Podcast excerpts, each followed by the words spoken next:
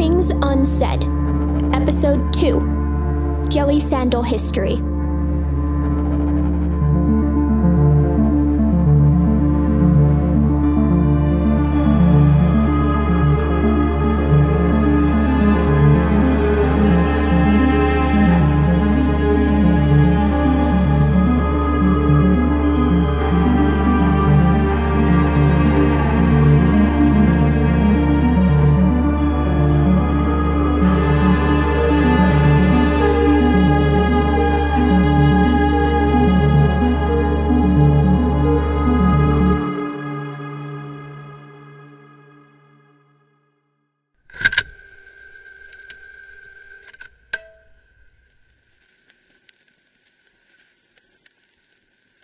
Hey, it's Paige. I was curious about how mom kept her journals for so long. I get the importance of her writing them in the moment when she couldn't talk to everyone, but most adults would probably be embarrassed by those being around so many years later. I got rid of my old diaries so long ago, but her journals were on our family room bookshelf, near obscure history books and the Anne of Green Gables series, like it was the same sort of literature. I just remembered looking at them once when I first learned to read I didn't understand anything because I couldn't read cursive yet, but I loved to trace the letters and look at her doodles. Mom caught me and thought it was so funny, like I was treating it as artwork. But I got in trouble for climbing the bookshelf and knocking stuff over. She never hid her diaries, though. I even brought this one with me freshman year. I feel like she always wanted me to read them so I could understand her better. Communication has never been an issue between us, but it's obviously different than with Cole, who can relate to her better. Some daughter I am. So, I've got a plan set up to start looking into mom's disappearance. I've been reading up on all of her journal stuff, and I'll record what seems pertinent to everything at hand. I've already had Cole send me pictures of the living room and kitchen, but. But back to the project. Start week three. I'm A. Paige Hebertson. Band camp coverage went well, and we got the last week of summer to ourselves. Hallelujah. Maggie and I rode our bikes into town and went shopping for new shoes for senior year. Well, she got Doc Martens for work, but the Converse I got are nice and clean in such a cool shade of red. I know it may not last in such a dusty place, but I will be extra careful. We also found some jelly sandals that are so fun. Dad was upset I spent more of his money on sandals right before the school year, but these are going to be worth it.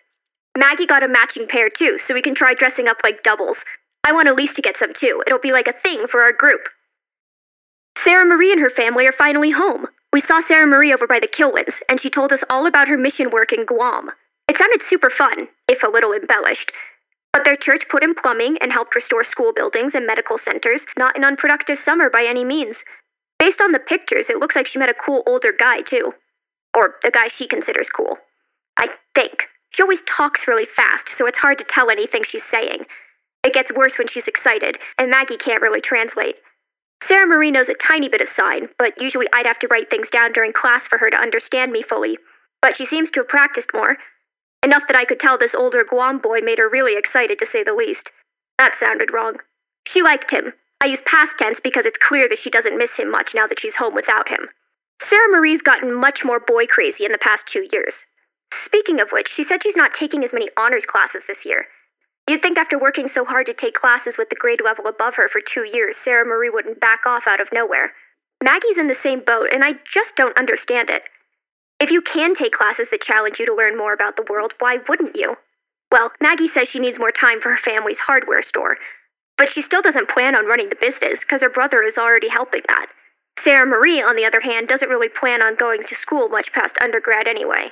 I think her family is pressuring her towards the homemaker lifestyle rather than college. The interest for boys is the only way she seems to be listening. But they both still have to get into college. Dad says it's things like this that make it good I can't run my mouth off, because high school can be hard for people who don't think before they talk. I think this year I'll perfect the smile and nod method. It'll make drama much harder to trace back to me. Sarah Marie's mission trip actually brought up some interesting hard news ideas I had been following earlier in the summer. There's been some conflict over in Guam, mostly related to strikes for fair working conditions, the US is sending aid like it's some kind of natural disaster over there, but Sarah Marie said it's pretty peaceful. Even got a little offended that we just assumed a developing nation was violent until we showed her the newspaper clipping from this morning. But I don't understand how the ports are functioning so well, with goods coming in and out no problem. Even with peaceful strikes, which Sarah Marie insists they are, there won't be many people to handle the imports. Did the US bring their own workers to pick up the slack? Seems like a thing we would do to show how capitalism helps in the Pacific theater. Or maybe it's because of Cold War propaganda that they're coming down so hard. Don't want another Vietnam or whatever. The papers aren't reporting on it too much, so I can't be sure. And as for issues on American soil, the drought in Montana is worse than ever, because now it's gotten hot. Not a single percentage of humidity out in the plains, and we can't even look forward to a breeze because it brings cow stink along with it. It doesn't matter the time of year because wind coming from the east always wafts the livestock smell, but the heat makes it feel thicker. Of all the senses to lose, I wish it had been smell on days like this. But the corn is still growing really well, thanks to the government's intervention. The Gazette said today most of the state is worried about food shortages and Dust Bowl repeats, but it's almost hard to believe when our farmers are doing so well. The public can always stir themselves into a panic. But no matter how well our agriculture is doing, the aid provided to our county alone cannot grow enough to make up for the setbacks of the rest of the state. And that got me wondering where our crops get sent to, anyways. I asked Elise because her dad is a farmer. She said she has no clue where the corn goes, but it's not ending up at the grocery stores. That confused us both, so Elise agreed to ask her dad and some of the kids on farms nearby. More details on this as it develops. But I wonder if the corn has to go to one place for it to be worthwhile. There has to be a reason our county alone is being provided provisions to specifically aid the growth of corn while other areas are struggling. Right now, I'm working on writing my essays for the summer program at the CIA. Can't start too early, and the CIA is obviously very thorough. They asked for another response paper about my strengths and weaknesses. I've always found those sorts of questions really questionable. Why do I have to tell my failings to the people I'm trying to impress? I get the point of showing I can learn from mistakes, but it feels impossible to make something I did wrong sound positive. That's what Miss Ponce says we're supposed to do in essays and interviews. Guess I'm just jumping the gun. But it's also a good chance to work on my handwriting and maybe even develop different handwritings, like a spy would. So that's all for this week.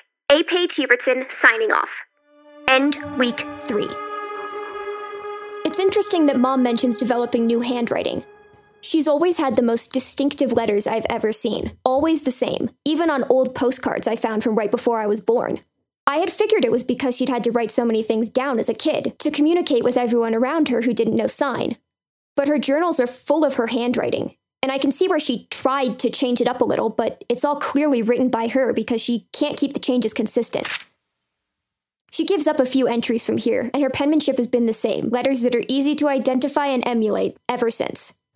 I hope she found a solution to the resume problem and wrote it down in one of these journals, because I would love to hear how to tell interviewers I've got a problem with authority and far too many cartoon references in my head.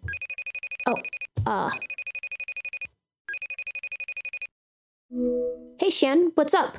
I just wanted to check in. You doing okay? Uh, yeah, yeah, it's going okay.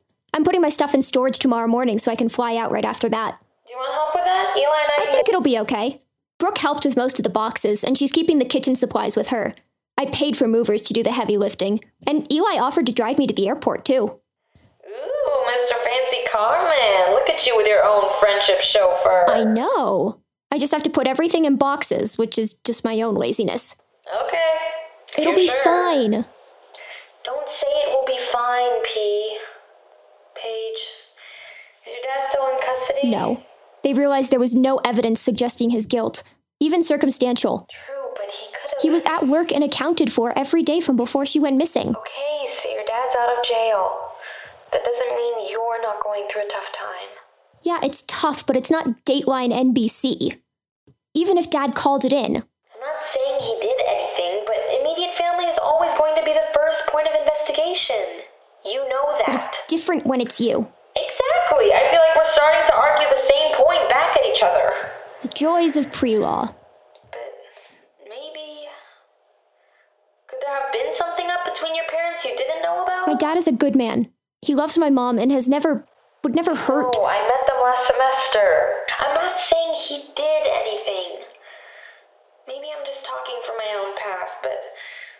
Want you to be extra hurt if things had changed between them while you were gone. You know? I'm not accusing anyone. Sorry it came out that way. You're fine. I just think it's garbage, though, that, like, people can't believe a dad can actually be good through and through. Maybe fathers aren't always the problem, or marriages aren't always terrible, you know? Shoot. No, I'm sorry, it's not like. I'm taken. This is a messy situation. Shouldn't have put my own stuff on top of yours. You take care of yourself and. I'm sure Cole and your dad will feel better having you back. Paige, I'm here for you every step of the way. Don't try to go through it alone, B. You've got such great support here, especially from me. I know. I'll keep in touch with you and Brooke.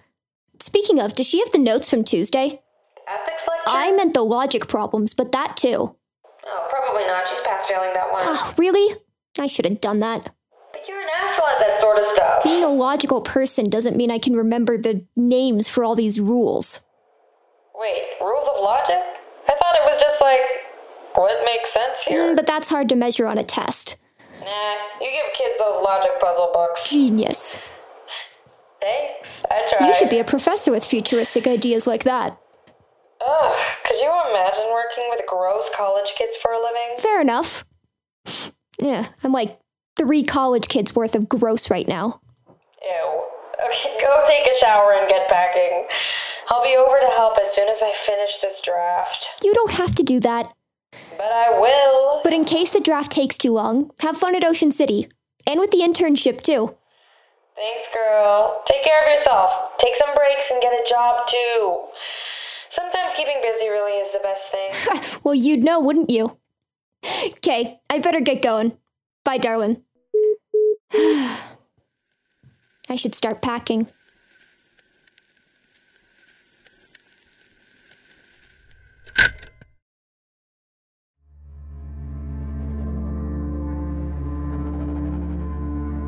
This episode of Things Unsaid was written by Julia Wallach. It was directed by Annie Dillon.